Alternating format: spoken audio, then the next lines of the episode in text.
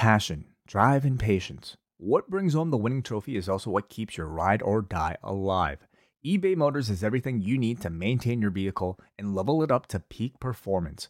From superchargers, roof racks, exhaust kits, LED lights, and more, whether you're into speed, power, or style, eBay Motors has you covered. With over 122 million parts for your number one ride or die, you'll always find exactly what you're looking for. And with eBay Guaranteed Fit, your part is guaranteed to fit your ride every time or your money back. Because with eBay Motors, you're burning rubber, not cash. With all the parts you need at the prices you want, it's easy to turn your car into the MVP and bring home that win. Keep your ride or die alive at ebaymotors.com. Eligible items only. Exclusions apply. Finally, I'd like to say this. If one day I'm called up to the big house, if I'm called, they'll have a funeral. I want you to bury me face down. And then all of my critics can kiss my ass.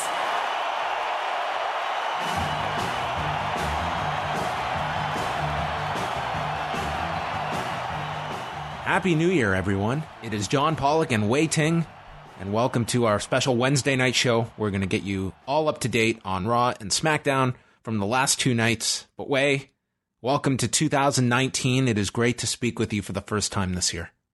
Oh, likewise. Thank you, John. I'm happy to be in I think what should be the best year in the history of years. You think it will be? Sure, why not? I think it could be a top 10. What would you say is the front runner right now? Best year of all time. Best year of all time? Yeah. That I've been alive for, or just in general? That you've been alive for, sure. 2017. Okay. Why? How about you? Why, though? My son was born in 2017. Oh, well, that's an actual sweet, very sweet answer. I thought you were going to say Omega Okada. That happened in 2017 as well. I thought that was going to be your reasoning. I'd be like, well, that's interesting. 1994. Because 1994, was there a video game that came out that year that was so persuasive that it immediately brings you back to that time? Probably. Was it The Undertaker versus The Undertaker? Sure. Yeah, that's it. The other Omega Okada milestone, I would say. The other Okada and Omega didn't have Leslie Nielsen trying to crack the case. I mean, that would have been 7 stars. Had he jumped into that. How was your New Year's? It's good. Good. Yeah, I had a bit of a get-together. I may have gotten a bit drunk. Whoa, a wild night for Wei Ting. It was crazy, but I know that's quite the opposite from your New Year's. I'm curious, did the Chinese food come through this year? It did. It came. Not the best we've had on New Year's Eve, but better than last year's. So it was a positive. It was a win. I experimented with. I have this thing now of trying to make these drinks because I went out. Me and my wife went out for dinner the night prior, and we went to this restaurant in the city that's Daniel Bryan would not approve of this place. I mean, it's just all different forms of meat. Antler? It was Antler. Yeah. Wow. I can't believe there have been. Did I tell you about that ahead of time, or did you just guess that? No, I guessed it because, mean, they're actually kind of known for being, I guess, a little bit controversial, but I wouldn't even say so, but only because... Yeah, I think protesters have gone there before. Yeah, which... I think it's ridiculous, and it's only served to make them more popular. Yeah, I guess so. I heard about this afterwards. My wife was telling me about it, but I'm not going to apologize for enjoying meat. Of course not. So what did you have? We got like several dishes that came. We got the risotto that was very good. We got the burger, which was great as well. What kind of meat? What kind of meat? Yeah. I mean, it was a burger. Yeah, but like, what animal? I don't know. Oh, okay. Not quite sure. I looked at the venison. I was very tempted to go venison, but I did not. But I did get this drink called a spicy Rita, and it came and it had a jalapeno in it, and I thought this was the neatest thing ever. So I researched all these different drinks, and I tried to make one on New Year's Eve, and it came out pretty good. It was the first time I have had tequila in probably 8 years.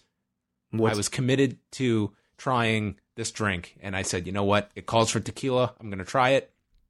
And I had to make some substitutions. I did not have orange juice. I had peach juice, and I mixed it all together. It had all the lime juice goes into it. The jalapenos go in it, and then you shake, add ice, some sparkling water, and this thing came out. I was like, this is really good. I was very proud of myself that I made this drink. Well, I can't wait to try one next time maybe for a Wrestle Kingdom review. Will you prepare one of these for me? We're going to be doing that at about 9 in the morning. So we could try, maybe. Yeah. Are you excited for Wrestle Kingdom? Not so much what's going to happen on the show, but this is the show that's completely outside of my time zone and totally in yours.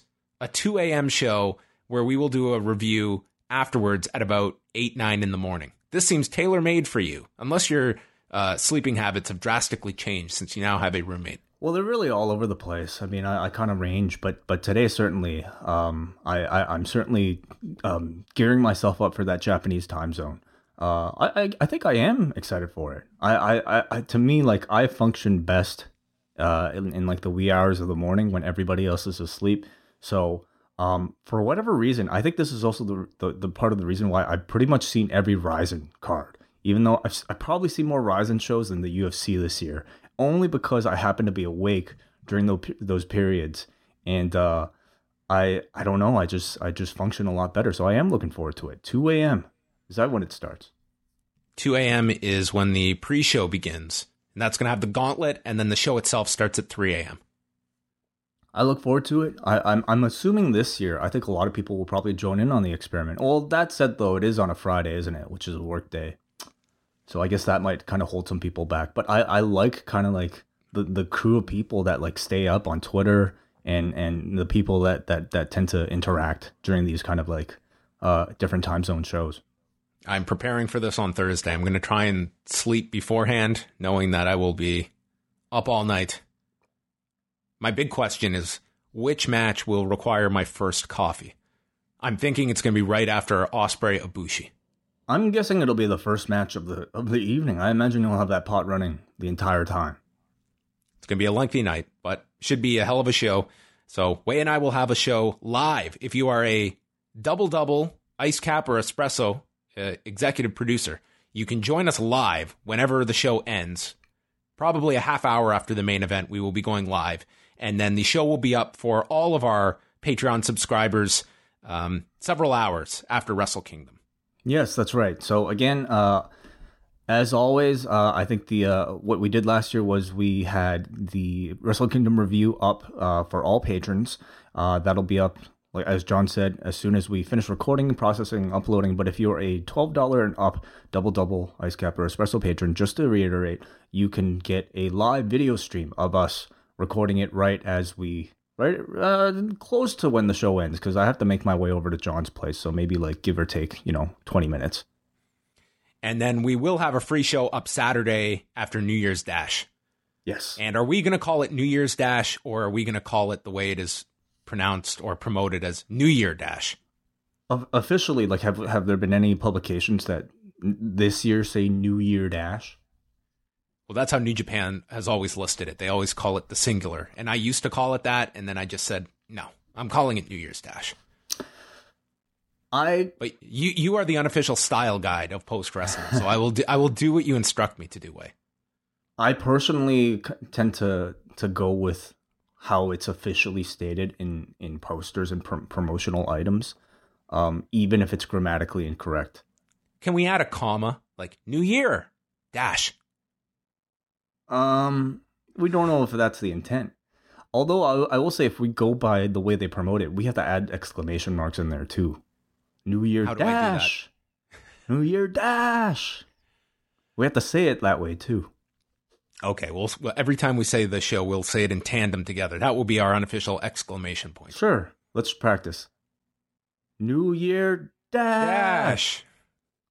We will work on that. I'm excited. I'm sure it'll sound great at whatever hour we are recording that on Saturday. But that will be a free show, so you can look forward to that.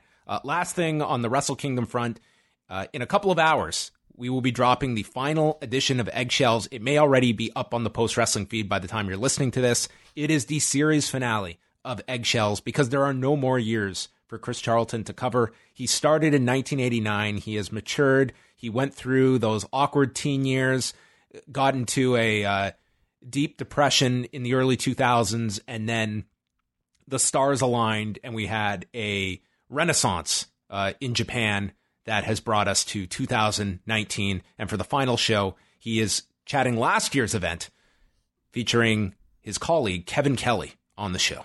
Yeah, I think it's been quite the journey hearing Chris. First of all, I mean, really, let's commend him for the feat of finding a different partner for every one of these episodes and getting it up there in the midst of, you know, everything that else he's got going on in his life, but delivering 30 great episodes covering every single year of pro wrestling in the Tokyo Dome and, I guess by extension, in Japanese wrestling. So this past week, we released an episode on 2016 with Joe Lanza, I believe, from Voices of Wrestling. Yes. Yes, on Monday, he released an episode on 2017, of course, talking about John's favorite year, Kenny Omega versus Kazuchika Okada, and as well talking about DDT's empty arena match featuring Minoru Suzuki versus Shinshiro Takagi.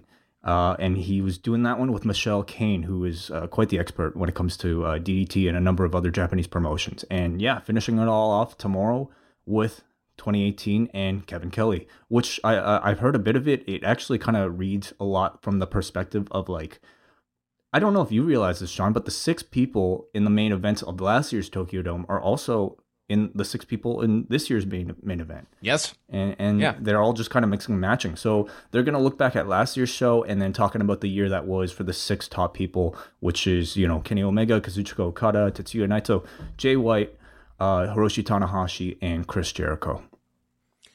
So you can go check that out. I actually marathoned through the last four this week, so I have a lot of Chris Charlton in my head going back. I caught up on all of them. So you can catch the last one with Kevin Kelly, and if you're... I don't know if you can actually do this in the amount of time before the Tokyo Dome starts. I guess you could go through all of them nonstop, especially if you increase the speed. You could probably blitz through all of them before the Tokyo Dome starts. So that's a chore. Maybe try that. Sure. Yeah. Why not? Why not? Yes. And your favorite years after that, if we quiz you, will be 1990 and 2013, the years of John Pollock, and maybe a nod to 2008, which wasn't a bad episode either. Ah, that's right. Yeah. Yeah. And I think you guys could have redone it, though. I think there were a little... I wish you guys did one more take. Yeah, that was sort of the lost year. That was a lost year, which they refound and had to go through the arduous process of redoing that show, which is never easy. Always double record, everybody. But if you're looking for more content leading up to Wrestle Kingdom, of course, John, you, me, WH, we recorded a Wrestle Kingdom 13 primer on this feed, which you can scroll back to and enjoy. I had a really great chat with the two of you. Thank you for letting me on this edition of Post Pro Res. Is that the correct pronunciation? I don't know. It's a very word left for lots of interpretation. My experience. There are no there are no S's, no exclamation points. At least that's what you need to add to the title of that show: exclamation points. All right. Well, we have a lot to get into. We are going to catch you up on Raw and SmackDown. Might take one final look at Wrestle Kingdom at the end of this show, but. News-wise, the biggest story today, of course, the passing of Mean Gene Okerlund, one of the most famous voices, I would say, in the last 40 years of professional wrestling. Someone that was part of numerous Hall of Fames, elected to the Wrestling Observer Newsletter Hall of Fame in 2016, the voice of the AWA throughout the mid to late 70s into the 80s, then came to the WWF, joined them in December of 83, was there for 10 years, was synonymous with their national expansion as the guy that was right there attached at the hip of Hulk Hogan and every major star, and then going to WCW in 1993 for the final 8 years of his full-time run and then doing odd appearances and certain roles with the WWE over the last 16, 17 years since WCW went out of business. But lots and lots of coverage on his passing today, Wei. Someone that was very well known, whether you were a wrestling fan or just people knowing who Mean Gene Okerlund was. Absolutely. I mean, I think among the mix of people on the level of a Hulk Hogan or Randy Savage, I think Mean Gene is right up there as a household name that many people who grew up watching professional wrestling would immediately recognize, whether by name or by voice or by image. So it's a very unfortunate passing, of course. And I'll say, going back and rewatching as many classic shows as we have over the years, it always stands out to me how good he is. I don't think he's ever delivered, to my knowledge, a bad performance, even when the content is really bad. Gene is always like somebody who's always had such a sharp wit.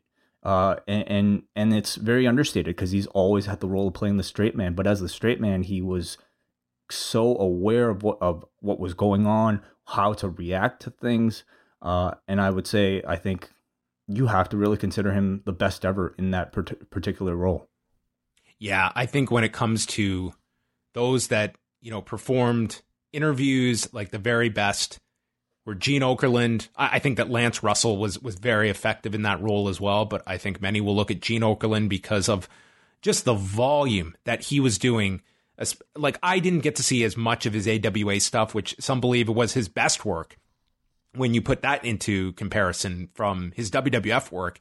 And I'm just amazed at how much he was doing when you're talking about the WWF expanding and going into so many different pockets of the country. And we're running upwards of 3-4 crews per night that you had to send market-specific promos to all of these places. And Okerlund was primarily the guy that was doing all of these. So when you were at TVs and when you were doing the promos, God knows how many promos that guy and interviews that guy was doing and having to have all of the information. If a guy slipped up, forgot the name, Okerlund would be there to catch the mistake and feed them the name of the opponent if it slipped out. And I can only imagine the state that some of these performers might have been in as they had to go into a room and cut 30 promos in a row for all the different cities and make them unique, and Okerlund being able to play off of them or just have a little line to react that never, to me, overshadowed the promo. It was just like a nice little addition, and it gave some personality and flavor at the right amount. Certainly, yeah. How many promos have we seen of guys that simply weren't that good? But I think like with Okerlund framing the segment, it often might save it. But, you talk about, I think, how much work they do.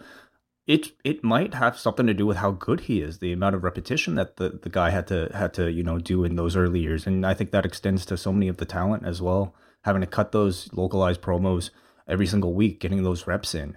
Certainly, by the time I started watching him, he was just incredibly seasoned and always a professional. Yeah, and then, he went to WCW, and, at the time it was believed that the WWF was just not renewing his deal and going for just a more youthful look on their programming. Okerlund has kind of always maintained he had this great offer from WCW, and it was just something that, it was kind of disputed on what the circumstances were. But he lands in WCW, and when he got there, he was being represented by Barry Bloom, and they were able to work into his deal the 1-900 line that he became very familiar with in WCW, pitching to his hotline and sometimes being extremely misleading. And, he was financially attached to that hotline because he got a cut of it. So he was very much incentivized to just go out there and just throw out headlines, no matter how misleading they may be or however, to just drive people to the hotline. And in WCW, they had their own explosion in 97, 98, and Okerlund was in the center of that as kind of the unofficial host of Monday Nitro, where they would have him constantly on the ramp, in the ring, doing tons of interviews per show. And even towards the end of WCW, where they kind of put him into this old creepy man role, where he'd just be, stating things for shock value, hitting on the women. I mean, he still was able to pull it off because he was Gene Okerlund. And even at the time that WCW was just a mess, he still somehow found himself in the midst of it all. And then, of course, did the gimmick battle royal after WCW went out of business. He did Vintage Collection, which he later co-hosted with Renee Young. And Excess. I think, remember that? And yeah, did that as well. And just popped up all over the place. And sorry, Confidential is what I meant. Confidential. That's that's right. He hosted that. I didn't even remember that period that he was the host of that in 2002, 2003, which was a very unique show. And I always felt that Renee Young certainly learned a lot from Gene Okerlund, because she, to me, has been the best in that role in years and years, as someone that is much more than a lot of the robotic presentation that we get, which is kind of the role that they want these backstage interviewers to be in, that they don't want them to be outward personalities that are going to stand out. And that's why I think Renee Young really found her niche in that role, being so different from what we were used to seeing in that era. For sure. Yeah. Yeah. I mean, I think it goes to say something that maybe you even recognize that about her in a time where, like you mentioned, you know, those types of announcers aren't really trained to like convey that much unique individual personality. So Gene Okerlund was 76 years old. We do have a story up on the website that you can go read, and lots of testimonials from guys in the industry, many have grown up with Gene Okerlund as, you know, the voice of the WWF for so many people, and even beyond that with the AWA. Nothing about cause of death yet? No, nothing has come out yet. Over the years, at the time of this recording. Yeah. So as we're talking on Wednesday night, have not seen a cause of death. He was at the WrestleCade convention back in November. So he was traveling as recently as just over a month ago. He had, I believe, 2 kidney transplants over the years, and not really sure what kind of health he had been in. But I'm sure a cause of death will be revealed in the next day or so. Him, and Super Dave Osborne. Yeah, that's right. They were the same age. And both were the same age, 76. Yeah, that was I'll always know him more as Super Dave than from Curb Your Enthusiasm, but someone that had, you know, several chapters in his career. Yeah, I finally remember like him, and will remember him for both, but 2 very different roles, I'll say. But I love him on Curb. We should talk about the big video that dropped New Year's Eve. Everyone was counting down, and a video went up to kick off 2019. Stranger Things Season 3 will be coming July the 4th. I cannot wait. This was brilliant. They're releasing this at midnight. I didn't even watch Season 2. Well, there was also another video, which they released 3 a.m. Eastern time. So very much catering this to the West Coast audience. All Elite Wrestling made official, that I think most anticipated coming out, as well as the Double or Nothing follow-up event to All In. And it looks like the latest, they put out a photo that we have Cody, the Young Bucks, Hangman Page, SCU, Brandy, all attached to this. It is being reported that Tony Khan will serve as the president, and the executive vice presidents will be Cody and the Young Bucks. TV situation is to be determined, and they're scheduling a rally for next Tuesday outside of the stadium where the Jacksonville Jaguars play. Tuesday at 5 p.m., just several hours before SmackDown will go live in Jacksonville. And they are promoting all of those names will be at the rally, as well as some special guests, which I guess will be left for speculation. How perfect is that? How did that work out the way it did? Man. Yeah. So I guess the next big question is the TV situation.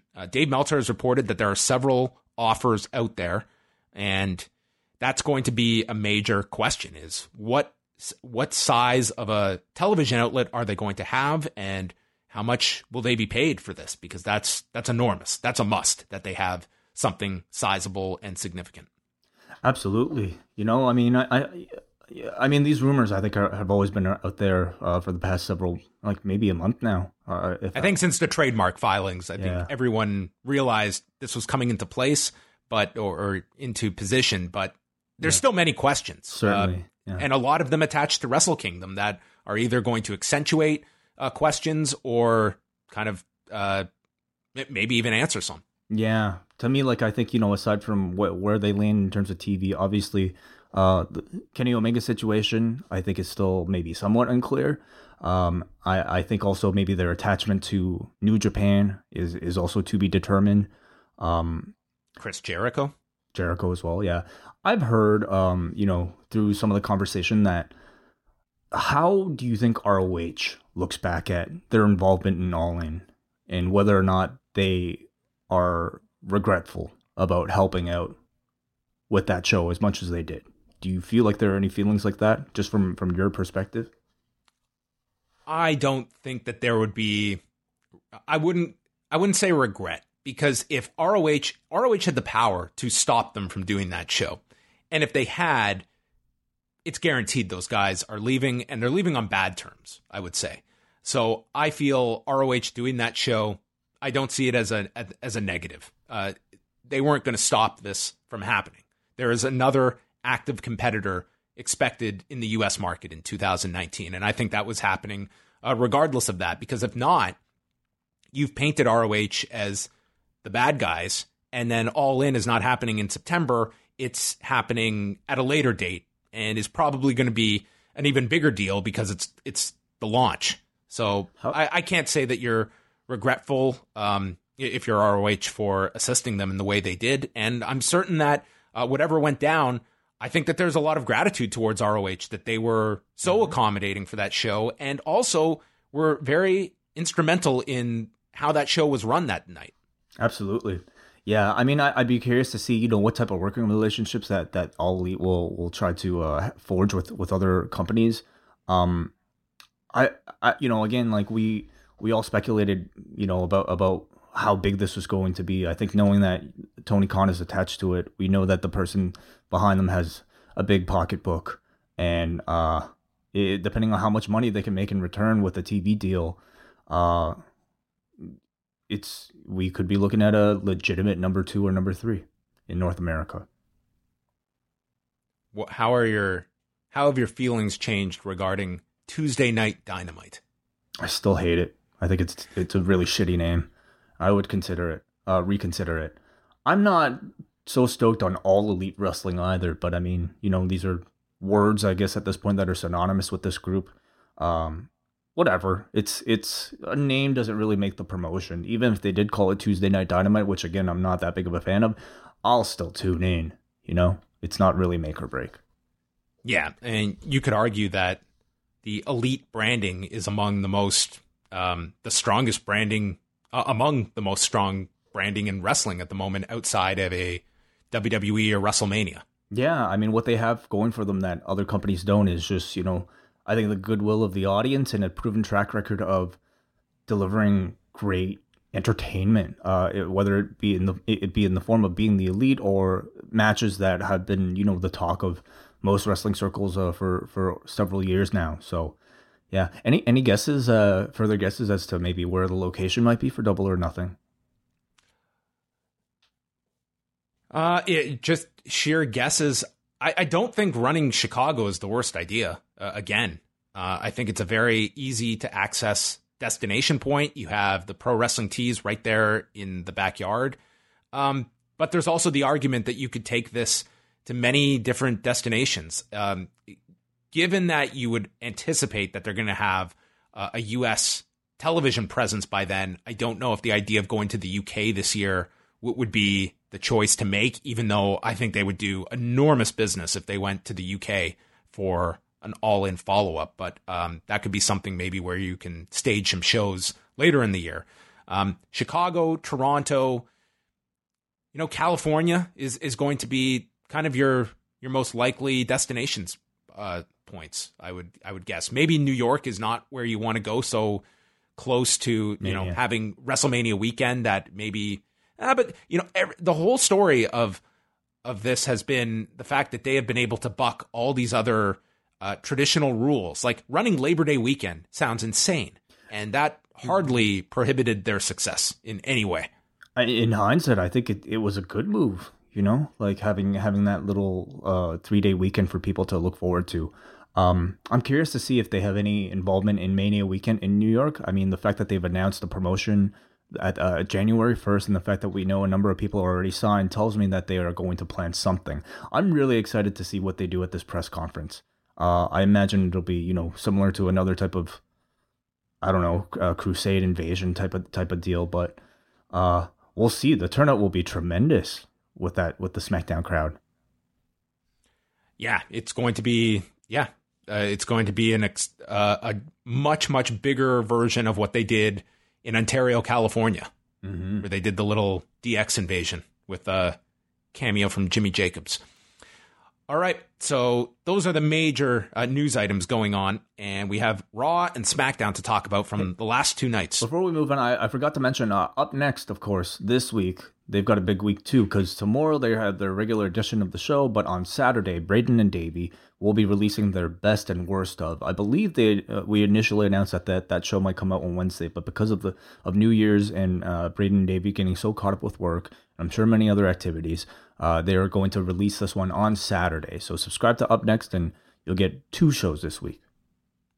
All right. And while we're at it, Sunday will be a special bonus edition of Rewind Away, where we are chatting ECW, Massacre on 34th Street, a show that we will try and get to the bottom of as to why this was a choice.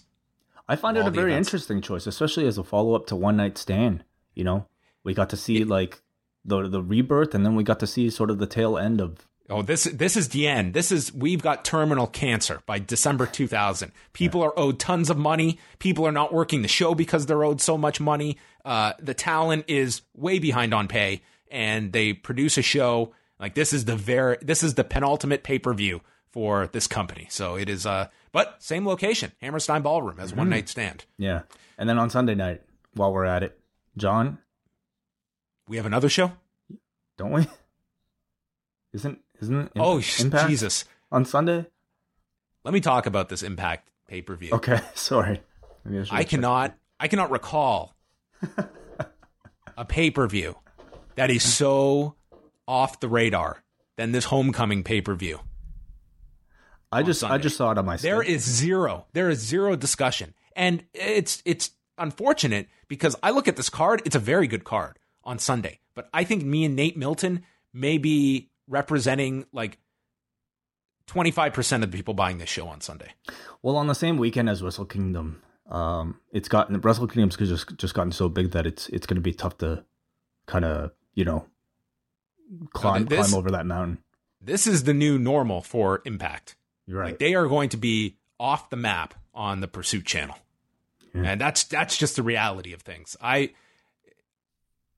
Okay. It's more that will come up on Sunday, but we're covering this pay-per-view on Sunday, myself and Nate Milton chatting Homecoming. All right. Are you excited to talk about Raw? Yeah, let's do it. All right. Let's go through Monday's show, which was taped on Friday in Detroit. We had Drew McIntyre and Dolph Ziggler in a steel cage match. This was the destruction of Dolph Ziggler. Ziggler got several hope spots in this, but Drew kicked out of a famouser, kicked out of the zigzag, and as Ziggler is setting up for a super kick, he gets nailed with the Claymore kick. As Michael Cole calls this the most devastating maneuver in WWE today, and then he hits a second one, pinning Ziggler. And first of all, I thought the cage match was all right. I thought it was, this was getting Drew McIntyre back on track. It's almost as though December was this lame duck month, and now it's Royal Rumble season, and we are going to heat up Drew, and this was the definitive end of this feud. It confused me why they even took that little detour for Drew. He was on such a, I don't know, upward moving path. And then all of a sudden, the guy loses to Dolph Ziggler, of all people. And for what benefit? Just to squeeze a few matches out of it to do this, cage match? Made no sense to me. I think if this was the end of this feud, perplexing, I would have to say. I'm with you. I thought the match was good. I think you could always expect, these two talents to deliver. But there's just something about this combination that I'm already just so sick of. And I don't even know if these two have had a... how many singles matches these two have had before, but I think just seeing the combination of the two of them in a Raw ring, I think just it doesn't really hold my attention all that well. The match ended up being very good. I thought the superplex off the top of the cage looked really impressive.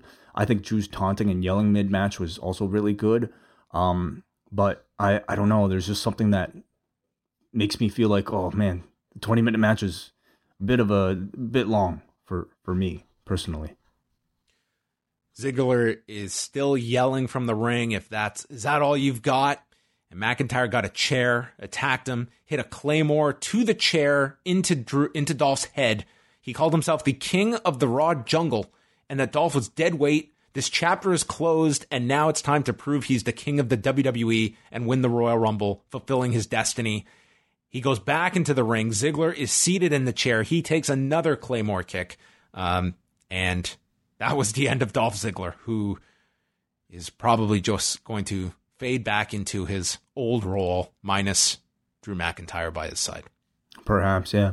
You know, I don't expect Drew to win the Royal Rumble, but I think he'll be one of the people that'll be booked to look very strong in it. So if you're gearing up for those pools, I would have him pretty high up there for eliminations. Where do you see Drew McIntyre today for WrestleMania? Oh, man. I like this. I hardly have to sit down with a spreadsheet. I'm trying to think who there really is for him on the Raw side of things. I think Rollins will be taken up with somebody like Lesnar. Yeah, like that would be my pick. I don't know if they're going to do it or not, but he did kind of make mention, as we'll talk about later, with Seth Rollins. But could you see them going to Drew and Kurt Angle?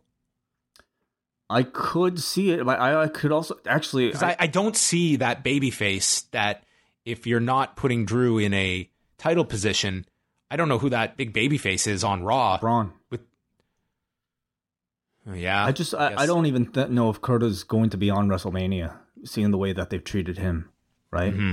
Yeah. Although, yeah, Angle was the guy that Drew murdered, right? So if they want to tell that comeback story, they can always go back there.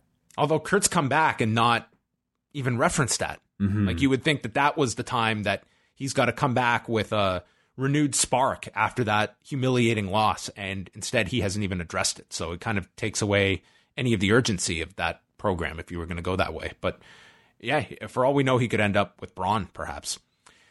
Shane and Hunter arrive in a limo, and Shane is just being so aggravating, dancing around Hunter. You just wanted Hunter to smack this guy in the head. Finn Balor, we got a bunch of... last week, we got the what everyone wants for Christmas. This week, it was, what was everyone's New Year's resolution? Sorry. I just want to say, I'm kind of hoping that all these guys got to shoot both things at the same time, because it would suck to fly all the way here just to do this.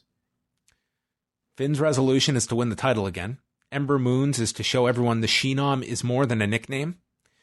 The Ascension, Victor's resolution was to bring back the Fashion Files, but Connor said, no, it's to win the tag titles. And Lucha House Party just says 2019 is the year of Lucha House Party. Done and done.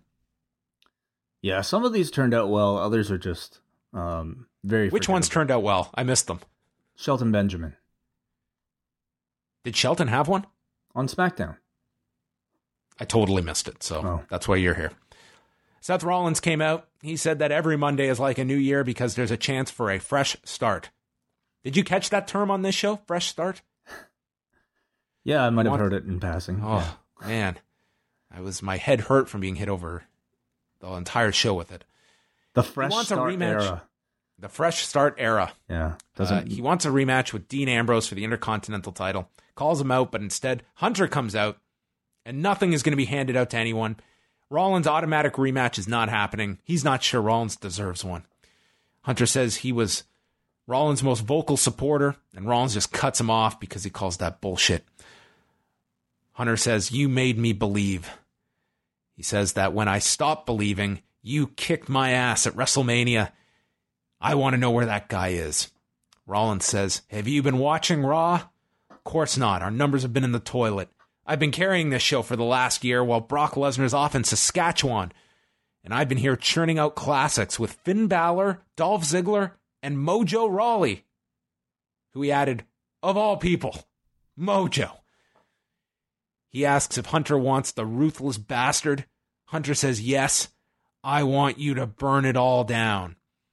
And this leads to a match being set up between Rollins and Bobby Lashley. And I just thought that this is the verbatim angle they're doing on SmackDown with Vince McMahon and AJ Styles.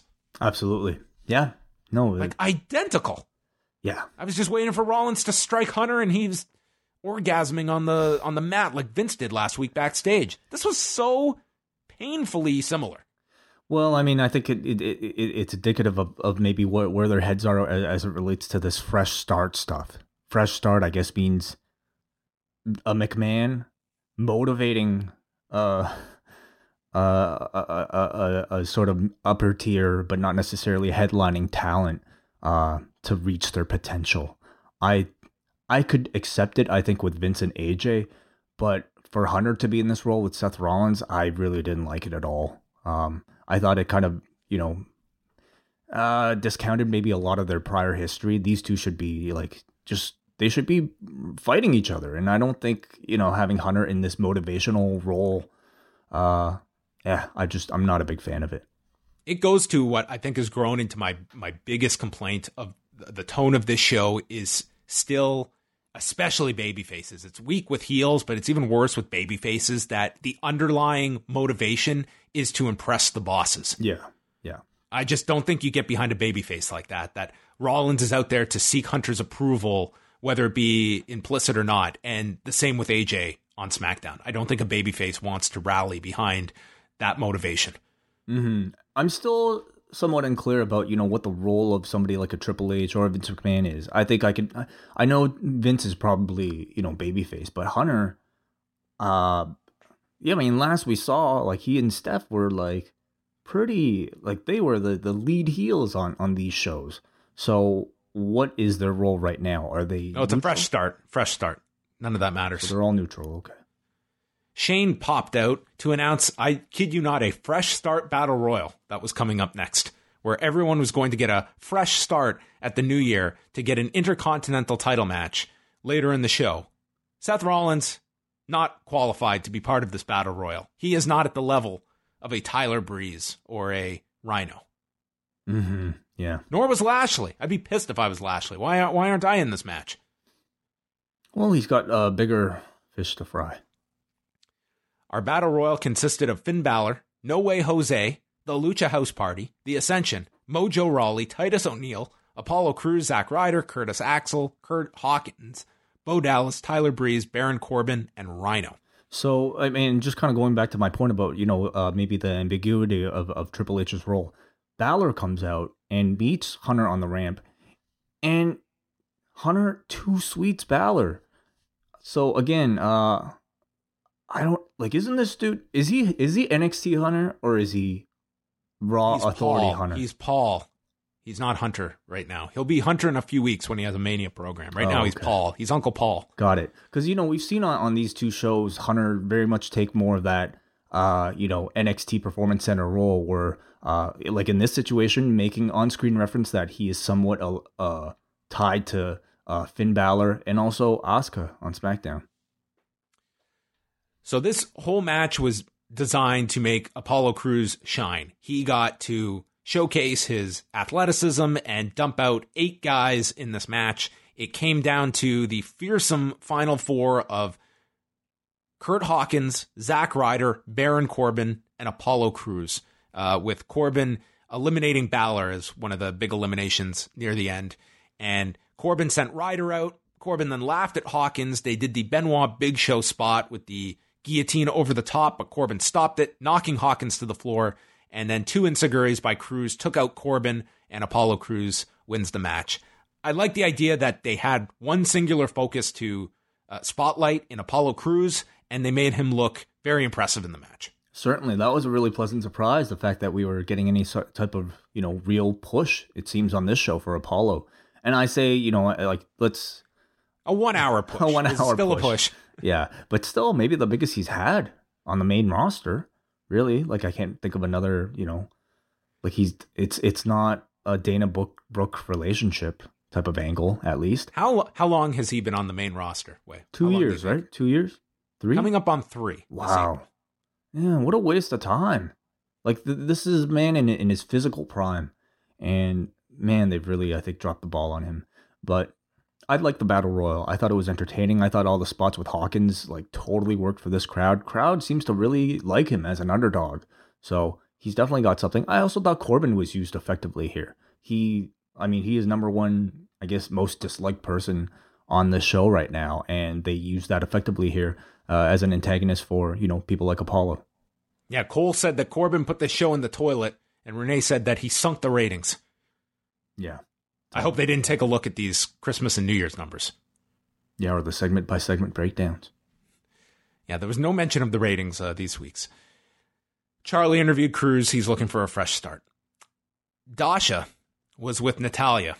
And recap, I believe this was Dasha. This could have been someone brand new. I don't quite know if it was Dasha. It was Dasha. Okay, she looked a bit different. But that goes to show that this is not the era of any Mean Genes popping up anywhere. Natalia recapped her loss to Ronda Rousey and mentioned this year losing her dad, but she was also part of the Evolution pay-per-view. Her and Ronda pushed each other to their limits, and she can't wait to do it again at WrestleMania because she's entering the Royal Rumble. Nia walks in, and then they attacked her with Tamina and were broken up by Jamie Noble and Adam Pearce. And they asked, "Where's your best friend now?" So we got our main event tag match for later involving these four. Mm-hmm. Baron Corbin's still in the ring. He's complaining that my job was so hard that I'm wondering if that was a play off of the Jimmy Jacobs line about writing Raw is so hard. I wonder. I thought that was a coincidence maybe. He said he had to deal with egos, sponsors, the McMahons. He deserves a reward. And Elias appeared. He again he gets in his heel lines about Detroit, but then gives ownership of those lines to Corbin for the heat. But Elias spoke to his good friend Kid Rock and said, "This city is on the rise. It's making a comeback." And he sang a song for Detroit until the two brawled throughout the crowd into the equipment and ended with Renee stating that Elias is trying to tune the life button of Baron Corbin. And Graves called her on this for being just a ridiculous line. Tune the life button. Where do you buy life buttons? What do they sound like? I have no idea, but Baron's got a life one. A life button, okay. All right. They're certainly getting a lot of mileage out of this Baron Corbin, you know, by having him in segments heating up all their baby faces. Then we had more resolutions. AOP and Drake Maverick. I'm sure they had lots of New Year's resolutions. I'm going to hold in my piss this year. Maverick actually tweeted something out stating, "I pissed myself this year," with a photo of it. He's just owned it. Sure. Yeah. Good for him. They're going to inflict pain and become more brutal and more barbaric until they win the tag titles. And this act was pretty brutal in 2018, so I hope they're not more brutal this year for their sake. And it ended with a balloon being popped. Yeah. So maybe they're taking notes from Okada. Sure. Riot Squad. Their resolution is to apply pressure so that the other people break. Gotcha. Zack Ryder wants to have more matches on Raw. No Way Jose is not going to worry about 2019. Just enjoy life. We're going to apply more pressure so that other people break. Yep. Yeah, this was... What resolutions? Do you have a New Year's resolution? It was that same thing, actually. I think I'm going to... You're going to apply more pressure. So other people break, yeah. What a horrible thing to wish for. Like, it doesn't do you any better. It's just hurting others. Like, you're not any better. You're applying more pressure.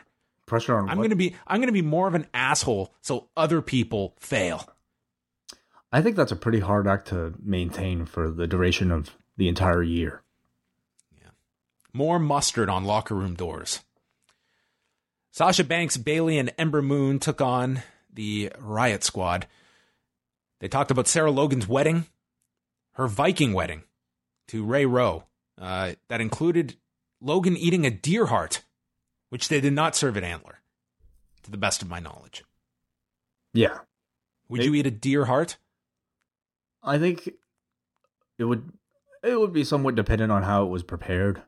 Like, if it was, like, if you're telling me, like, you know, this expert chef specifically prepared portions of deer heart mixed in this, like, beautiful whatever casserole, I might try it a little bit. I would definitely try it.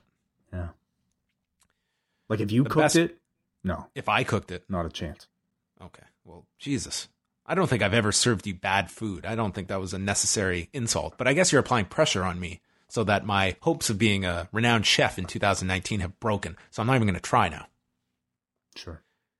Michael Cole called Liv Morgan a juvenile. Graves came back stating, you can't be a juvenile if you're over the age of 18. And Cole just said, it's just a saying, Corey. Ugh. My worst announced team of 2019, the front runners. I won't spoil it. That should be a category. We just had worst announcer.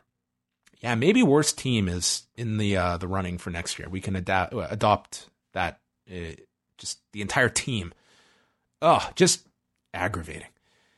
Anyway, Moon dove to Morgan. Riot came off the floor into the turnbuckle. There was a blind tag. Bailey and Banks double-teamed Logan. It was a backstabber, top rope elbow. Bailey pinned her. I actually enjoyed this match. To me, it felt like, you know, just an old-school tag team match with, you know, heels cutting off the baby faces. And I thought the Riot Squad really, like, at this point have become really great together with the three of them, you know, working, employing a lot of triple team maneuvers. I think, you know, over the year, Liv has really kind of become a lot more comfortable in ring.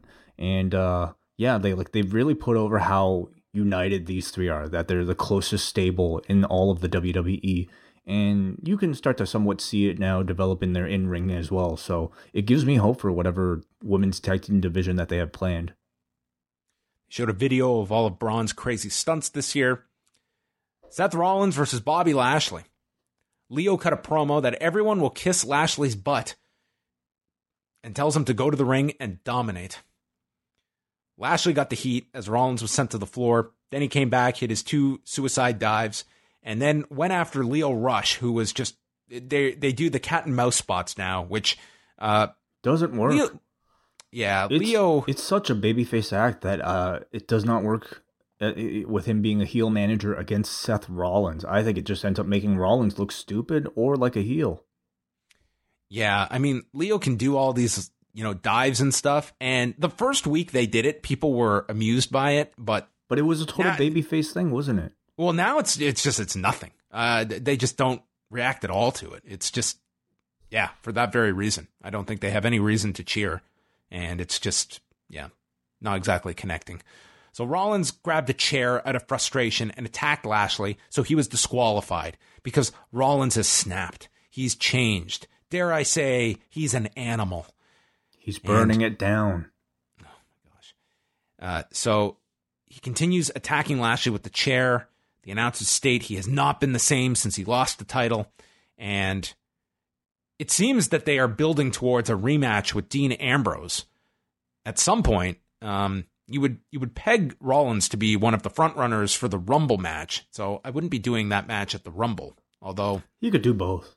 You could potentially have Rollins do double duty at the Rumble. It's a long enough show, and you will need title Seth matches. Rollins. It's the Iron Man, right?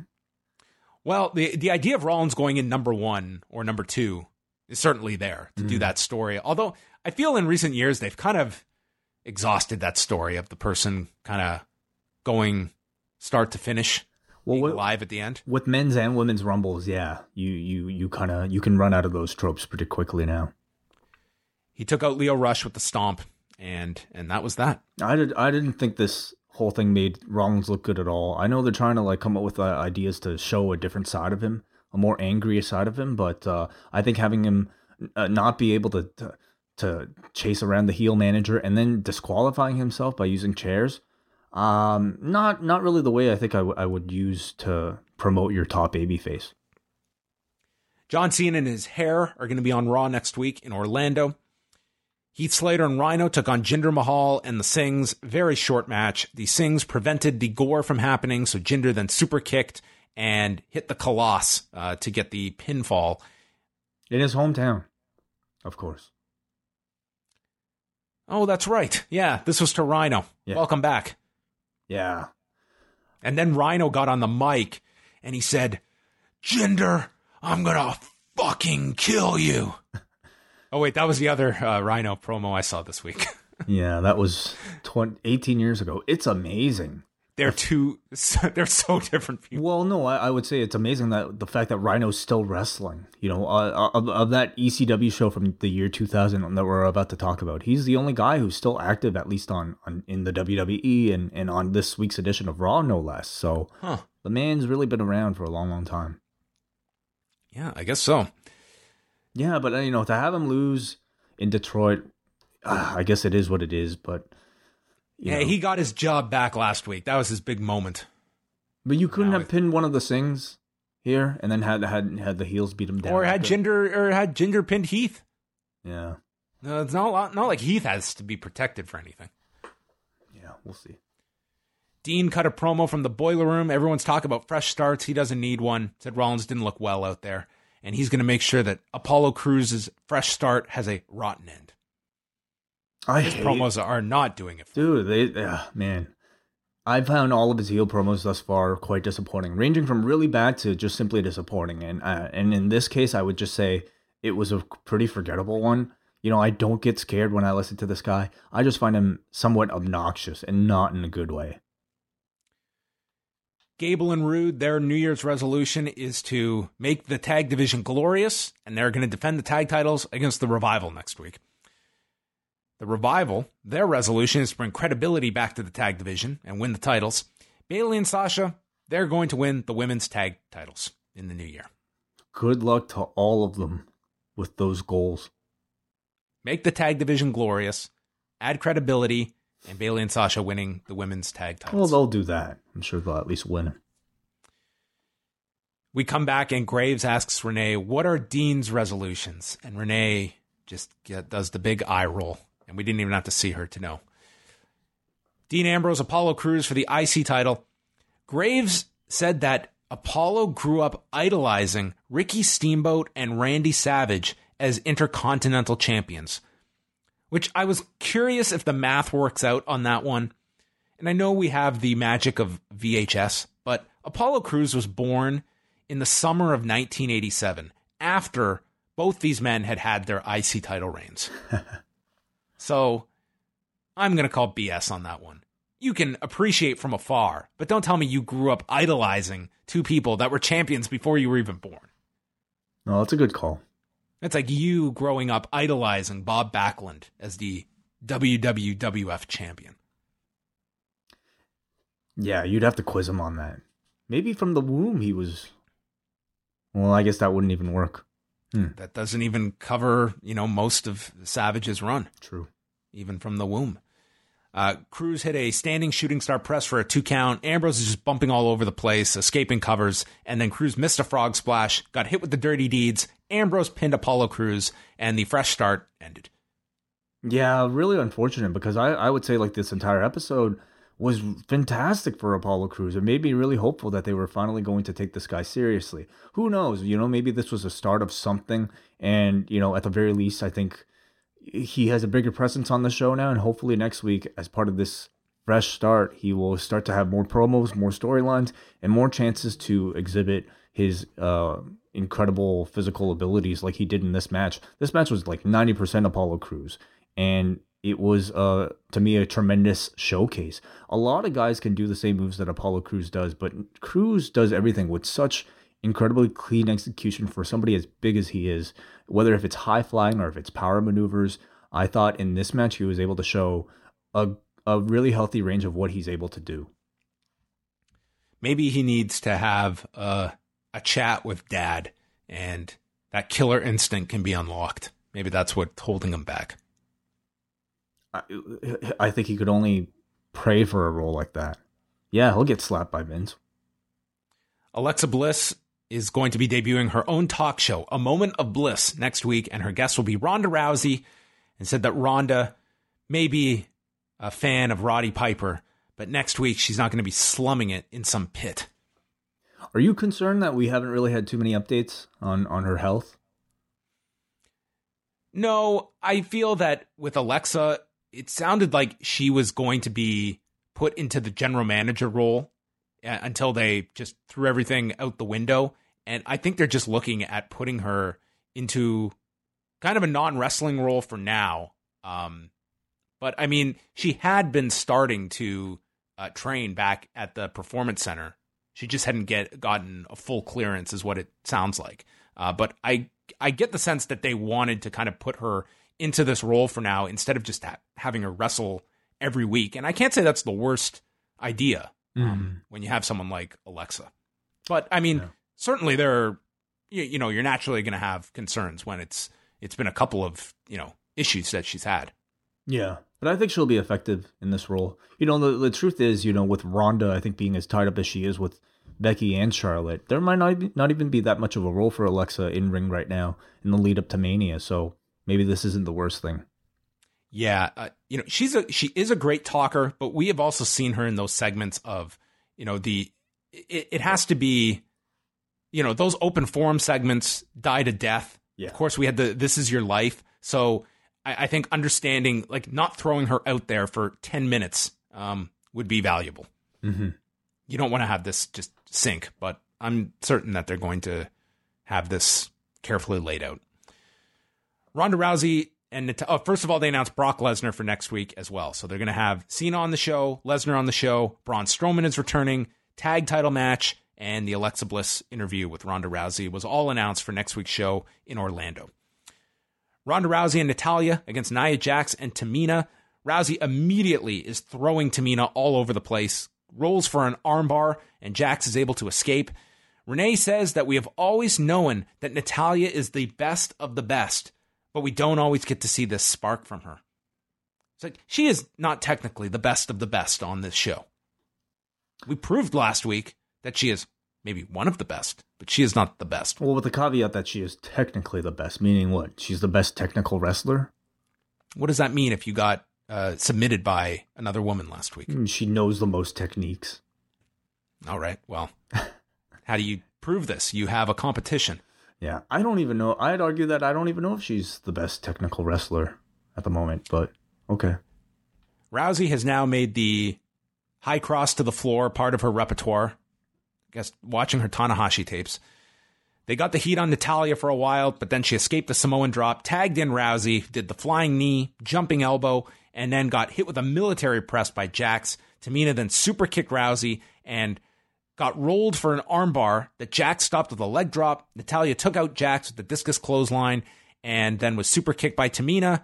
Tamina went for the splash, landed badly on the knees of Rousey, and Rousey just went to the armbar, tapping out Tamina.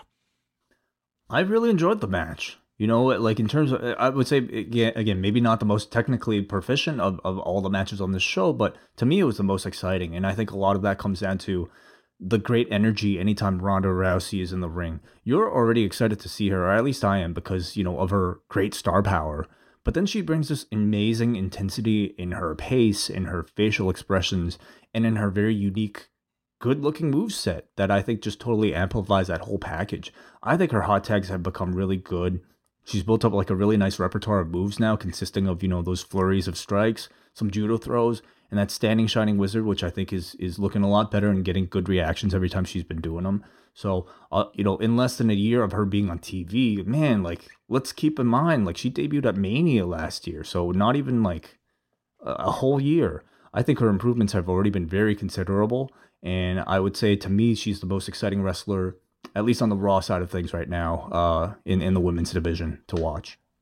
And I would also say that these TV matches, especially the ones of late, are better indicators of her progression, because these are obviously not matches that she has the ability to work out in advance, like the big pay-per-view matches do. That I almost think that the pay-per-view matches, it's one thing to applaud she's able to execute this, and that's you know, something to commend her for. But these are matches that are having much less preparation, especially last week's that had no preparation before it. And I would imagine this one very similar, to see where she's progressing to. And I'll say that Tamina kind of stood out to me in this match, like, just seemed to be not on the same page at all times. But I feel that Ronda and Nia Jax just have a very good chemistry together. I think there's something about, you know, Ronda being able to throw somebody who's so much physically bigger than she is, and then, you know, applying those really cool looking armbar transitions. I imagine maybe, you know, Nia, somebody who even if she were to rough somebody up, Ronda seems, you know, durable enough that she'd be able to take a lot of what she was giving. So Yeah, I'm trying to think of like a better opponent that Nia's had in the WWE. I don't think she's had a better opponent. She certainly didn't have these kinds of matches with Alexa. She didn't with, you know, Bayley, with Sasha. To me, this has been... I know Nia had a very good match, I thought, on the TakeOver special in England several years ago, but nothing with Bayley. I feel that, you know, the two pay-per-view matches with Ronda have been very good this year. I agree. So was this a fresh start edition of Raw? I think it, again, like, keep in mind, I'm still reeling from like some of the worst Raws I've ever seen less than a month ago. So I think I'm still grading Raw on a bit of a curve. So I will say overall, it felt to me like a good above average episode of Raw with solid matchups, not much happening in the way of storylines, but lately that certainly seems to be an advantage rather than a hindrance for this show. And that takes us to the New Year's Day edition of SmackDown. This was taped Saturday in Pittsburgh. And it started with the New Day's New Year's celebration that consisted of Big E coming out as the New Year's baby. Yeah, the New Year's baby. They announced that all three are in the Royal Rumble in Phoenix. And Big E calls to all his freaks out there and starts to do the Scott Steiner math promo that Xavier stops him from doing. Mm-hmm. You know, it's a reference that certainly pops. All the hardcores, you and I, everybody on Reddit. I'm curious to know what the reaction sounded like live. And I say curious because I don't even know if like I got the full brunt of like how, like you pointed out the audio sweetening last week. I really noticed it this week. I don't know if it's just because you mentioned it or if like I was listening to the show on headphones. That's why maybe I was able to pick it up. But even for like this Steiner math promo, it was very apparent. Well, I didn't even notice that much cheers or applause for it, even if it was like sweetened. So I don't know. I wonder. I just thought throughout these shows, I mean, it's very evident when there's taped shows of, you know, where they are throwing in things that are not getting these level of reactions. But on this episode, I thought it was so obvious because like they would even be on like anytime somebody made a joke, like in the John Cena promo, they would put like a laugh track on it to the point where it almost sounded like a sitcom. And like they would even cut to audience shots that were clearly like pre-taped or like taken from other portions of like maybe not even the show, I don't know, but like they seem like a little out of place and kind of the reactions were almost like too fast. Anyway, they mentioned winning the Rumble to challenge for the WWE title or the Universal title, which is booed, and they joked that they're not even sure that guy would show up anyway. And Kofi goes on a rant stating he's been showing up for 11 years and hasn't got a title shot. And their New Year's resolution, according to their doctors, is no more eating pancakes. But Big E starts sneaking pancakes out of his hat, out of his diaper, and then throws them into the crowd. Kofi then states he's going to buy a yellow car, and he ends up explaining the plot to Bumblebee. Then Xavier does the same for the Bird Box movie. And then they're just there to tee up the next match involving Samoa Joe and Jeff Hardy, with the winner getting the final spot in tonight's five-way match to determine the number one contender. I guess the New Day for this month certainly are in a role where, you know, they don't have really any existing tag team program. And thus, you know, they're gearing up for the Rumble, and that means just if you want them on TV, they're going to be in more of this hosting role. They've kind of created a thing now where they can get away with almost anything. Even if their jokes don't really land, there's a bit of a charm to the way they react to them. However, for me, I thought this was certainly bordering on too much, too many like obscure pop culture references that I thought really had no point to them. But again, you didn't watch Bird Box? Even if I did, like, what was the joke? What was the joke here? That was it. They were referencing a movie. Yeah. That was it. Hey, this movie exists, basically, is what they said. So I didn't think it was all that clever. I feel personally that I think a certain demographic is already turning on them, but I will say the fact that they can all wrestle and they continue to have like really hot matches with the Usos, I think continues to keep them over with even your most critical fan base. Yeah, I think it's always going to come back to the New Day of what is the ultimate goal you see of them. Like this is a 5-year-old act that certainly they are in a solid position. There will always be a role for the New Day. The question is there more beyond this for any of the principal members, specifically Big E? I think that you look at that. Is it just going to be this role forever for this guy. Is that such a bad thing, though? Because you risk ruining what this is if that fails. Yeah, they may be... Listen, I think they very much enjoy this role. They must sell a strong amount of merchandise. Maybe this is just fine. They get to come to work. They probably have a blast each time they travel together. Maybe this is all you want. Maybe that is. Maybe if you were a Road Dogg and Billy Gunn, being part of DX was your zenith point. You didn't need to worry about anything beyond that. It's not, to me, stale. But it's also sometimes it does feel long in the tooth at certain points as well. So I think it kind of depends on what the segment is. And I do see more with Big E. And I would say that if I didn't, I would probably be more resigned to just look at this act for what it is. He needs a segment with Vince. That would be some segment. Yeah. Jeff Hardy and Samoa Joe. Joe rolled for a knee bar and... Probably watched the Ryan Hall submission of BJ Penn. Did you see that? I did catch that, yeah. Ooh, beautiful. What a great submission. Might have been the best submission of the year. Oh, you mean all of last year? Wow. Of last year, yes. Wow. Yeah, that would have been funny if I was just talking about a day-old submission. Joe takes over after the break. He nailed Hardy with this reverse elbow. Hardy comes back, twist of fate, goes for the swanton, but Joe rolls to the floor. Hardy follows him, and he gets caught with the coquina clutch. It's like, what an idiot. And Joe just rolls into the ring. Hardy breaks the count. The coquina clutch is reapplied, and Hardy passes out. I'll tell you what was weird was that, like, okay, so Samoa Joe was clearly going for, the No Mercy special, where, like, you attack your opponent on the floor and choke him out. Count out win, yes. Yeah. So then he climbs back into the ring, but the referee restarts the count. And, like, Graves was asking why he restarted the count. Byron ended up, like, mentioning, because Joe distracted him. That's why he lost his count and he had to restart. Since when has that been a rule? Referee continues the count, right? Am I wrong? And the announcers even called him out on this. It's not as though they ignored it either. Yeah, so, I was a little confused by that. So Hardy, like, basically had Hardy had a 20 count to come back up into the ring. He comes back in and then still gets choked out.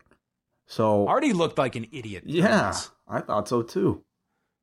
So they recapped Styles attacking Vince last week. And then Vince is with Shane. Vince loves Samoa Joe being in the Fatal 5-Way.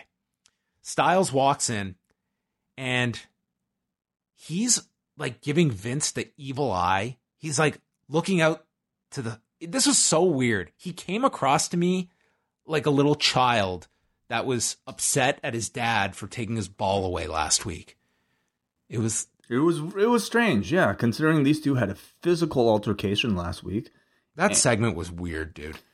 Yeah, it was weird. I mean, in hindsight, like, especially considering the follow-up, because, like, I think for me, like, if I see two people fight like that, the next time that they see each other, I feel like things should be a lot more tense than they were here.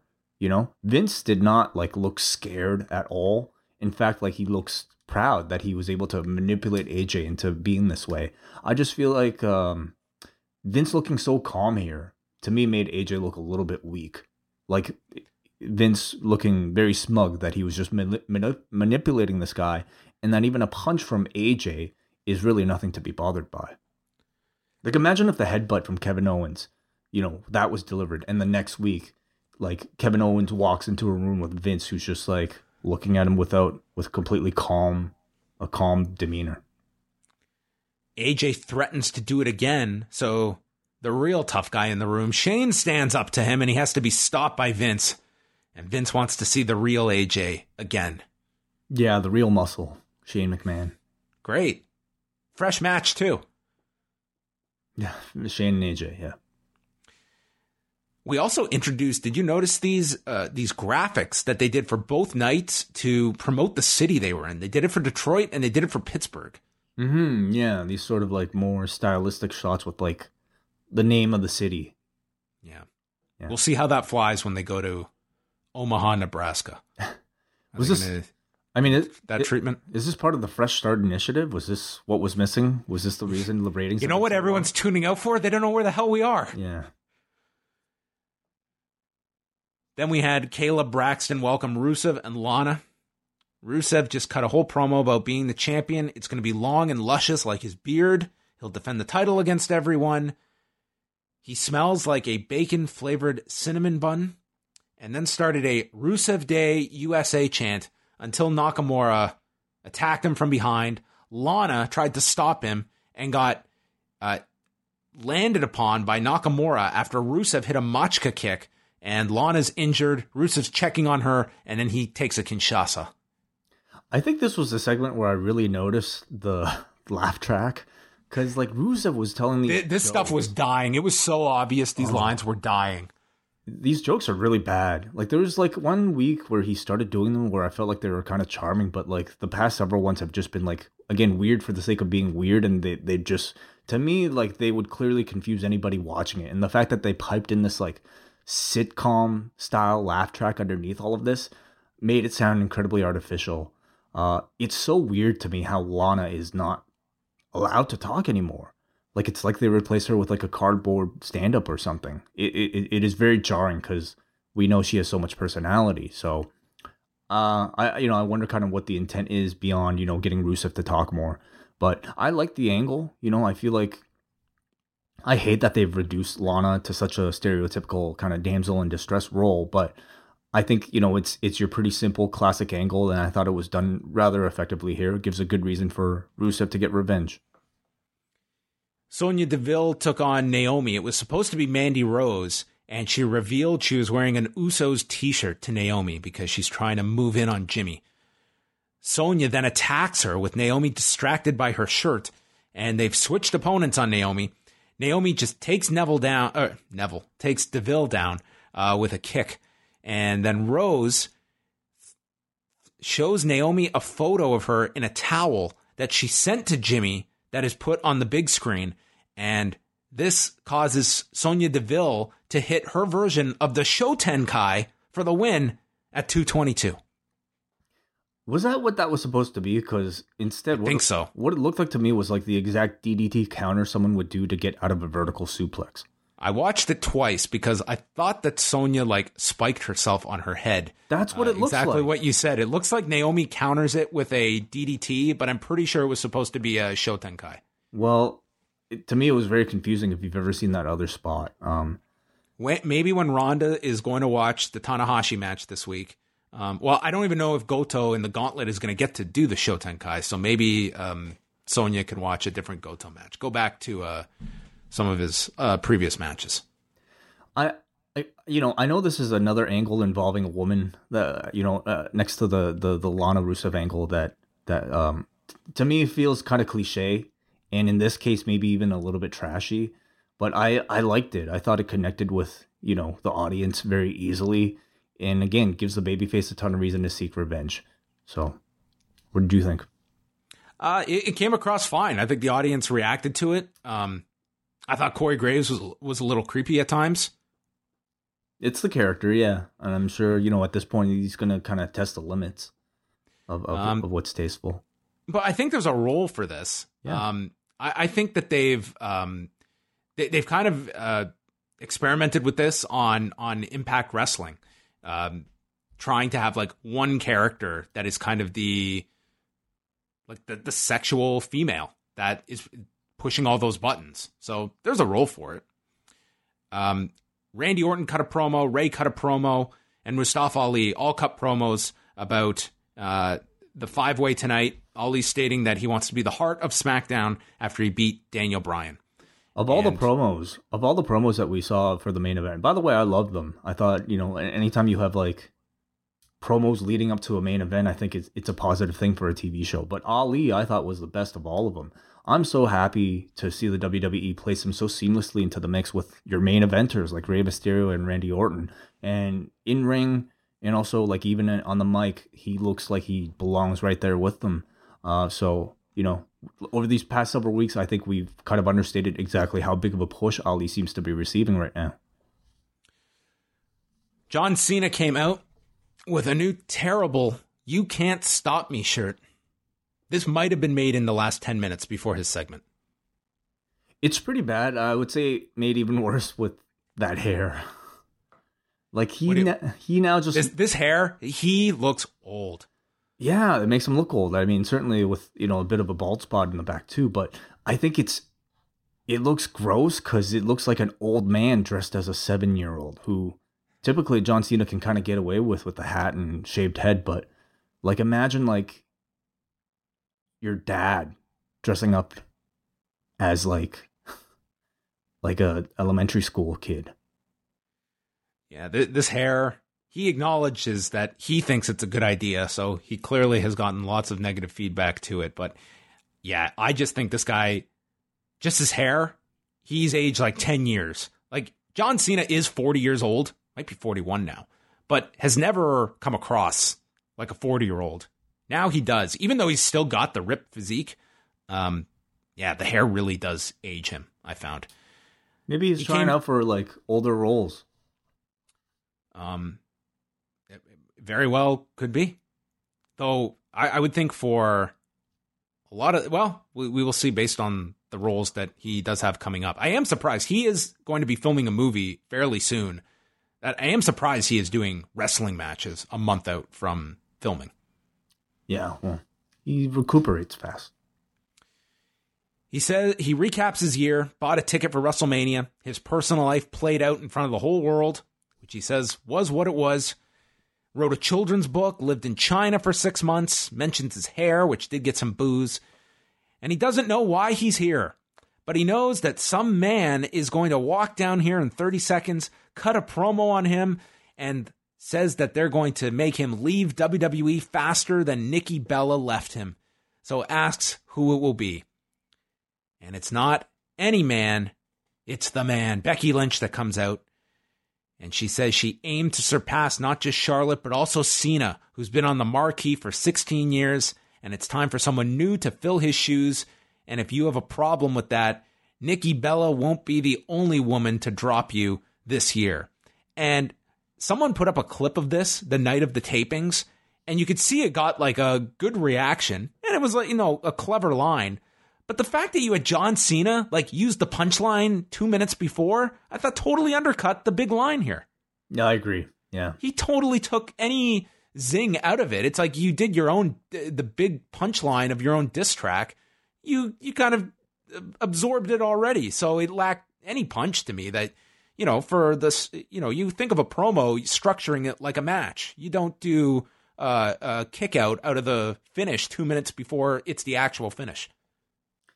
Well, we know he's great at, I think, deflecting criticism, right? Or at least taking it in stride. Maybe this was his way of, I don't know, showing that you can't hurt him with words. Well, Andrade, Cien Almas, and Zelina interfered and said that they were interrupting this testosterone-filled one-ups manship. Mm-hmm. Wow. Yikes. Says both are former champions. One's an old face. The other has a broken face. And Cena says those two are punching up outside of their weight class and challenges them to a tag match. So we got an impromptu mixed match challenge. Yeah. Your favorite. Becky went for a 5-knuckle shuffle. Vega then came in, delivered a kick to Cena in the corner behind the referee's back. John Cena apparently is auditioning for the next Back to the Future remake, where he will be taking over Christopher Lloyd's spot. His hair was all over the place. He looked ridiculous. It was amazing. And I think Becky, I think initially even was one of the first people to tweet out a photo of John Cena at the end of this taping, just with a ridiculous head of hair looking like he'd been electrocuted. It was quite funny. Match continued, and we had Vega awkwardly go up, and Becky just slams her down. Almost made the save from the disarmer. Cena came in. He hit the 5-knuckle shuffle, the AA, and the lightning fist before Becky took Cena and dumped him to the floor. Vega went for a roll-up. It turned into the disarmer, and Vega tapped out. He is, like, finishing with a lightning fist. Like, that's the last move that he hits. It's not the AA, it's the lightning fist. And, again, up until this point, like, we really have not had much of an introduction to it on the English-speaking side of things. You know, the announcers made mention of it, but I don't think it's a move that'll really attract that much reaction live North America, at least not yet.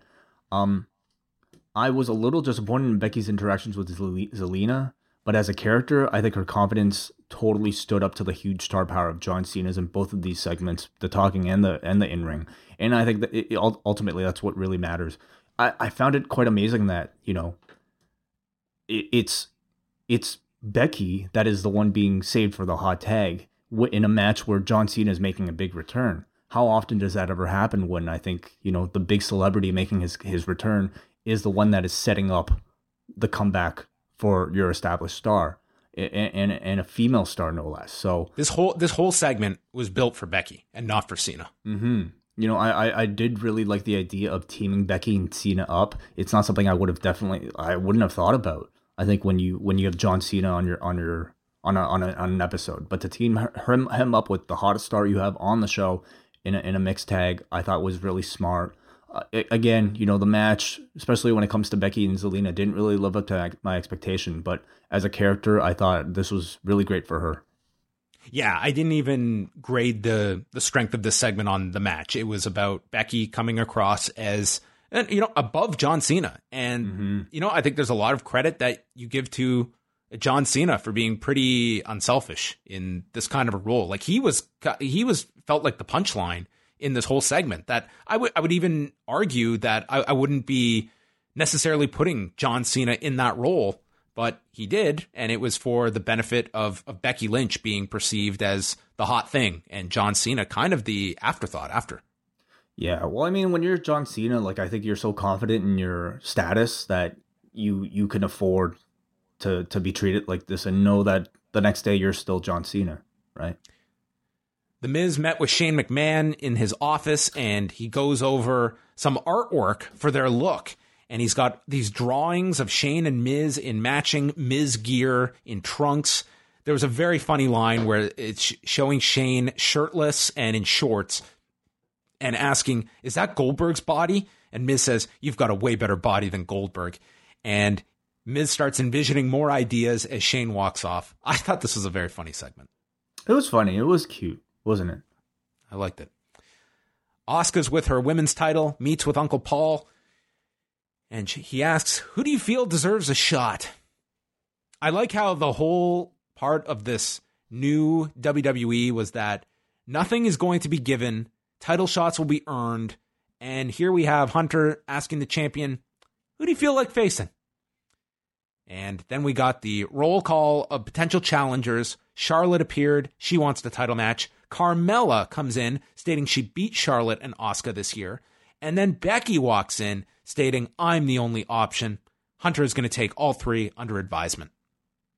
Yeah, so Hunter, I guess he's in charge of SmackDown as well.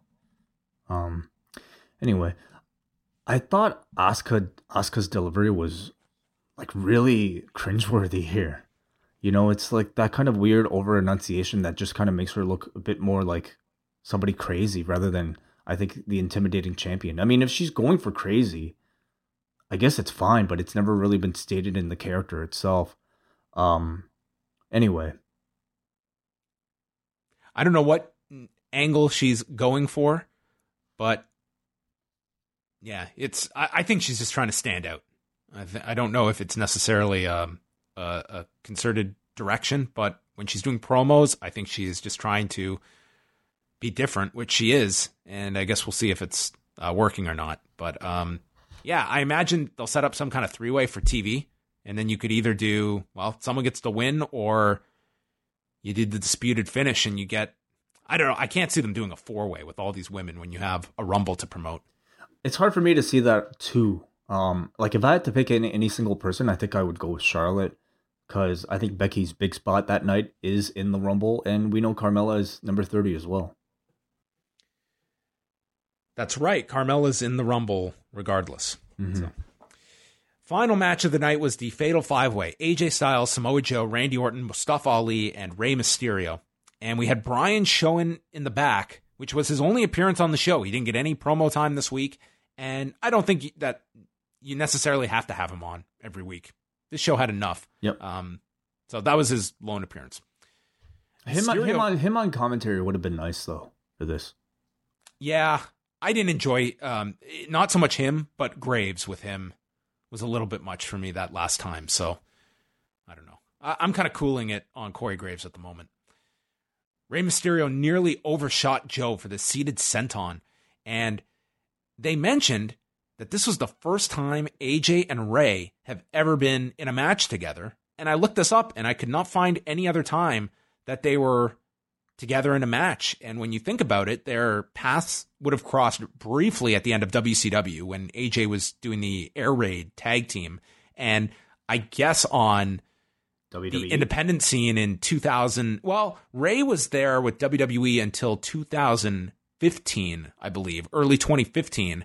And Styles was still doing independence in 2015. So maybe they would have been on some shows together that year, but that's kind of the only chances they would have had. So that's kind of historic that you have AJ and Rey in the ring together for the first time. Completely. Like I thought it was so incredible that these two that we at this point think of legends have never even been in the same ring, or at least to our knowledge, have never had a match together. So. I assume there maybe would have been something along. Maybe the Rumble or something, if you count that. I don't know. Something like that. But I think that's a matchup that's big enough for Mania. So, man, I you know, if neither of these two have opponents coming up, please serve that for me, because I think AJ wasn't in the Rumble last year. So when Rey was one of the mystery entrants, so they wouldn't have even been in that together. Okay, well there you go, man. But God, sign me right up. Rey Mysterio versus AJ Styles. I thought we didn't really get that much of it here, but I think just simply like the two of them even touching, I saw the clouds part when that happened. Styles went for a phenomenal forearm to Ali, but was stopped with Joe yanking his leg. Ali hit a tope con hero onto Joe and Rey off the apron, and then followed with a seated senton to Orton. And then we had Rey and Mustafa Ali in the ring. They shook hands, and they had a great sequence together. Ali did a backflip off the top, ran back up, and hit Rey with a Spanish fly. And then we had Ali go for the 054 to Joe, missed it. He's put into the Coquina clutch. It's broken with a 619. Then he hits another to Ali. Orton pulls Rey to the floor. There's an RKO delivered to Ali. Rey makes the save with a springboard leg drop, a 619 to Orton, but then Joe takes Rey to the floor, is hit with a Rana from Rey, and Styles comes out of nowhere with the springboard 450 as Randy Orton is still prone in the ring, and Styles pins him. So the Animal is going to the Royal Rumble to challenge Daniel Bryan. This was a great main event. I love this match, especially for a TV match. I absolutely loved it. I think my first great match of 2019. You know, could this be your best year ever with a start like this? Sure. Yeah. I mean, you know, I'm sure on Friday we'll have many more contenders for that. But this was a great TV match. It's hard for me to recall a more exciting multi-man match or on Raw or SmackDown in recent months over the past year. So, you know, when you look at the roster of participants in this match alone, Rey, AJ, Samoa Joe, Mustafa Ali, even I'd put even Randy Orton in there in certain parts. How could this not be good? It wasn't a long match, but I thought it totally delivered. Mustafa Ali was given a tremendous showcase here. They did a great job of establishing dream matches to come. Him paired with Rey Mysterio felt very special. They milked that moment with the two of them in the ring. Rey versus AJ is a dream match that I hope, you know, gets a lot more attention from the audience and demand from the audience. If I have any criticism, it's that, you know, I feel like I had trouble feeling like AJ's character had changed at all. Certainly, like, you know, there's a bit more aggression. I think people are selling a bit more for him. But beyond that, I didn't notice much noticeable difference in ring between his style last week and this week. You know, or 2 weeks ago and this week. So, but, you know, that said, by giving him big wins like this, I think they'll effectively communicate that there is something different about him. Yeah, I enjoyed SmackDown more than I did Raw this week. I'm more interested in some of the programs. I think they've done a very good job thus far with Mustafa Ali.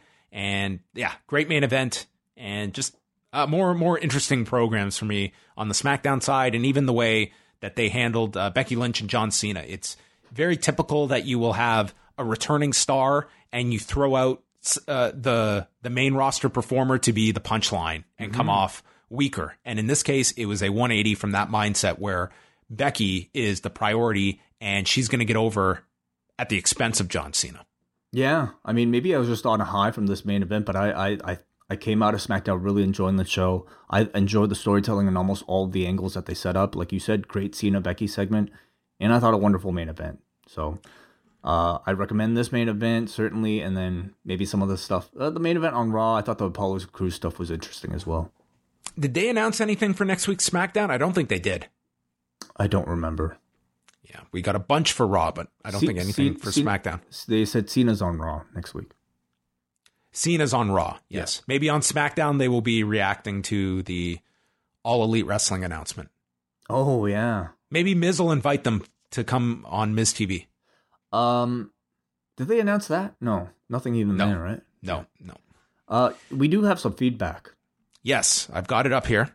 Our polls for the night. I've got to vote on this. I'm going to lower the average, I bet. Raw got a 4.89. Mm-hmm. SmackDown, what am I going to vote here? Got a 7.5. Okay. So, strong win for SmackDown. Yeah. All right, let's go through these. We have a few essays here, so I'm going to skim. Anthony from Melbourne. I think we all know throwing McMahon's at everything to fix it won't work in 2019, but when I thought it couldn't get any worse by altering the biggest babyface on SmackDown, SmackDown's character into what I thought could be the return of the dreadful Pitbull, they messed with Raw's biggest babyface in Seth. I've heard they want edgier characters, and AJ might not have had the most eventful 2018, but I don't think if you're trying to improve the product in an era where it's hard to get true babyfaces over, you should be messing with those characters. All these changes have also led to hard holes to fill. There are no automatic rematches, but there's a tag team title rematch next week. We listened to the fans, but the crowd wanted a Dean-Seth title match so badly with Hunter in the ring, and yet Seth didn't even get an opportunity in the Battle Royal. Ads here... Well, I think he brings up a good point in that, like, I don't know how much of, like, Raw and SmackDown's maybe, you know, poor showings this past several months have been due to, like, us being dissatisfied at how AJ and Seth have been characterized. I think as characters, they've been fine. And any type of, like, attempt to, like, make them unleash the animal within them, to me, just feels like it's kind of missing the point. Like, we just want to see them in strong storylines with big wins. They don't have to show a more aggressive side. So it's, to me, kind of interesting to see where they're putting their attention. You're up. Okay, we go to PJ, who says, I thought Raw was all right. I skipped the useless stuff. The main issue I have is that they call Fresh Start having matches with forgotten empty characters. Who cared about Jinder and the Sings versus Rhino and Slater? Have they forgotten how to build and rebuild characters so that we care about them? The main event was all right. Battle Royal was watchable, was enjoyable. SmackDown was really fun. I love the interaction between Becky and John, and I love the main event. I'm also glad to see Carmella still in the title picture.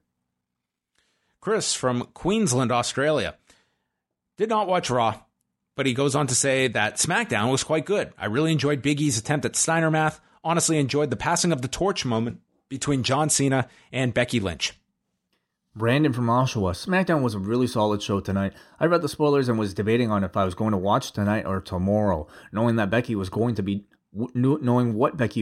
doing sold me on watching tonight. She's phenomenal in every situation she is in right now, and I really hope they don't fuck this up with her. What I do think they are going to fuck up is the New Day. Those guys feel so stale to me right now. Even the Mox Steiner promo didn't seem to hit with that audience. Most of them probably didn't get it at all. If the WWE wants to freshen things up, they either need to let these guys stay together, go after singles gold, or just break them up already. David George from the Philippines. Raw was good, not the best. The only thing curious about this is the Fresh Start angle, having matches with redundant, over-reliant characters. When will it improve? Mahal with the Sings versus Rhino and Slater? What a waste of time. They should win at least. I just hope the Revival will win next week. Nevertheless, same shit, different day. Main event was good. Battle Royal was applaudable, but enjoyable. And he asks, I haven't seen Shelton Benjamin for days now. Is he going to be a champion anytime soon? Did we not? Oh, I guess he didn't watch SmackDown, but yeah. I missed Shelton Benjamin's New Year's resolution. So what was it, Wei? He was in one of those like New Year's resolutions backstage things where at the end of like all of them, like everybody did ones before him, he comes up into the screen and says... like he basically calls New Year's resolutions bullshit. The music stops, and then he tears down the set. Oh, how did I miss this? I don't know. It's online. You care to see it? Okay. So I mean, I don't know like what they're planning for Shelton Benjamin, but if they're going to plan these fresh starts, I consider him a character that is certainly underutilized, and I think any type of character they give to Shelton, even if it's just kind of like, you know, old man who hates people that have fun, I love it. So please, more of this Shelton Benjamin. My turn. We go to Adam from Oakville, who says, a rare live watch of a taped episode, allowing me to post feedback for the first time. I really enjoyed SmackDown Live tonight, and not just the bell curve of a dreadful few weeks of programming in the past month. Aside from the terrible New Year's resolution segments, I thought the show moved well, featured great in-ring work, and built reasons to care for each match and segment. The one thing that bothered me is that I had really hoped that the reason to care about a match in the women's division wasn't by propping itself up on a jealous wife gimmick. I know Mandy Rose might not be ready to carry the kind of storyline that Becky or Charlotte could, but the women's division, especially on SmackDown Live, is so beyond needing to leverage itself on women fighting over men. That being said, when I look at the prospect of 2019 for women's wrestling in WWE and think back to years past, it is encouraging to see how the women have taken the ball and knocked it out of the park. Imagine being back prior to 2014 and being told that both Raw and SmackDown would be giving airtime and closing shows with the women. Not only that, but featuring storylines on each brand, including in-ring segments built properly through backstage scenes. One question, how seriously do you think the WWE is or would consider bringing back one-on-one intergender matches? And if so, how far away would that be? Personally, I can't see them doing it anytime soon, and I don't believe the women's division needs it per se, but it was just so refreshing and interesting and exciting to see the Becky Cena interactions that I had to think to myself, if there was a person who could do it and make it a success, it would be this incarnation of Becky Lynch. I don't see them doing any intergender matches anytime soon. I don't see it either. I think this is the compromise that they've found is by kind of stepping their feet into the kind of a mixed match challenge types of matches. But as far as, you know, full on, I'll tell you what clips I saw recently was the Pentagon versus Stardom team from Lucha Underground. God, that match was amazing, and there's no way that they will do anything close to it ever on WWE TV. I watched that episode of Lucha Underground, and I did not enjoy it as much as everyone else did. I thought it was really like brutal in the sense that it was like a full out Pentagon Junior violent match with these three women. And yeah, with Kairi Sane, Mayu Iwatani, and Io Shirai. Yes. Yeah. And it was also an episode of Lucha Underground that was one of their least viewed episodes of that season. And I don't know if that was necessarily the match was a turnoff to people, because it was also a fairly lengthy match as well. But I mean, it's going to work for some people. I just know in that instance with that particular match, I just didn't get into it. But others did. Yeah, others really enjoyed that. I think so much of it depends on sort of what the public's perception of professional and understanding of what professional wrestling is. I think the reason that, you know, intergender matches can work so well on the indie scene, you know, where your audiences are probably a lot more educated about and regard pro wrestling as more of a, I think, you know, scripted art form. Much in the same way as, you know, maybe they see it as two musicians getting together to create a wonderful piece of music. Rather than, I think, the public perception of what wrestling is, you know, for a lot of people, it's still just like violence. I think it takes maybe, you know, several years for that sophistication to kind of reach the mainstream before we probably even consider it. All right. Our final one. Someone who has found us in 2019. Brandon from New Jersey. My friends, I'm back. Did you miss me? I know my pal Way Tizzle has. What's cracking, man? It's been some time. Gang. Haha. Oh, my. December has been busy, my guys. You don't even know the half, man. Thanks for asking, Way. Yeah, ups was bananas this year. Anywho, we are really here for... UPS, I think he means. Is he a UPS driver? Oh. UPS, okay. I have no idea how Brandon is planning to have me interpret this. Whether Brandon, I'm sure we're going to meet, or bananas, or UPS. We're going to meet Brandon this year. I'm sure, at Mania, and I want to. We'll record a conversation with him to see how he compares to this. Anywho, we are really here for Le SmackDown. It was grand, man. That show is a breeze, bro. Like, you can't go wrong watching that show. Is he trying to rhyme? I had fun. That's his feedback to SmackDown. Meanderings. AEW signings. Will they book Stephen Amell strong, or will they use him as enhanced talent? Was he announced? No, he was not. Yeah. John Cena's mixed match challenge match looked like an infomercial for Sky Vodka. This point is simply two words. Way, why? Because. Greg Hardy co-main eventing a show in Brooklyn might be worse than the John Jones fiasco. Unbelievable, eh, Joe Poe?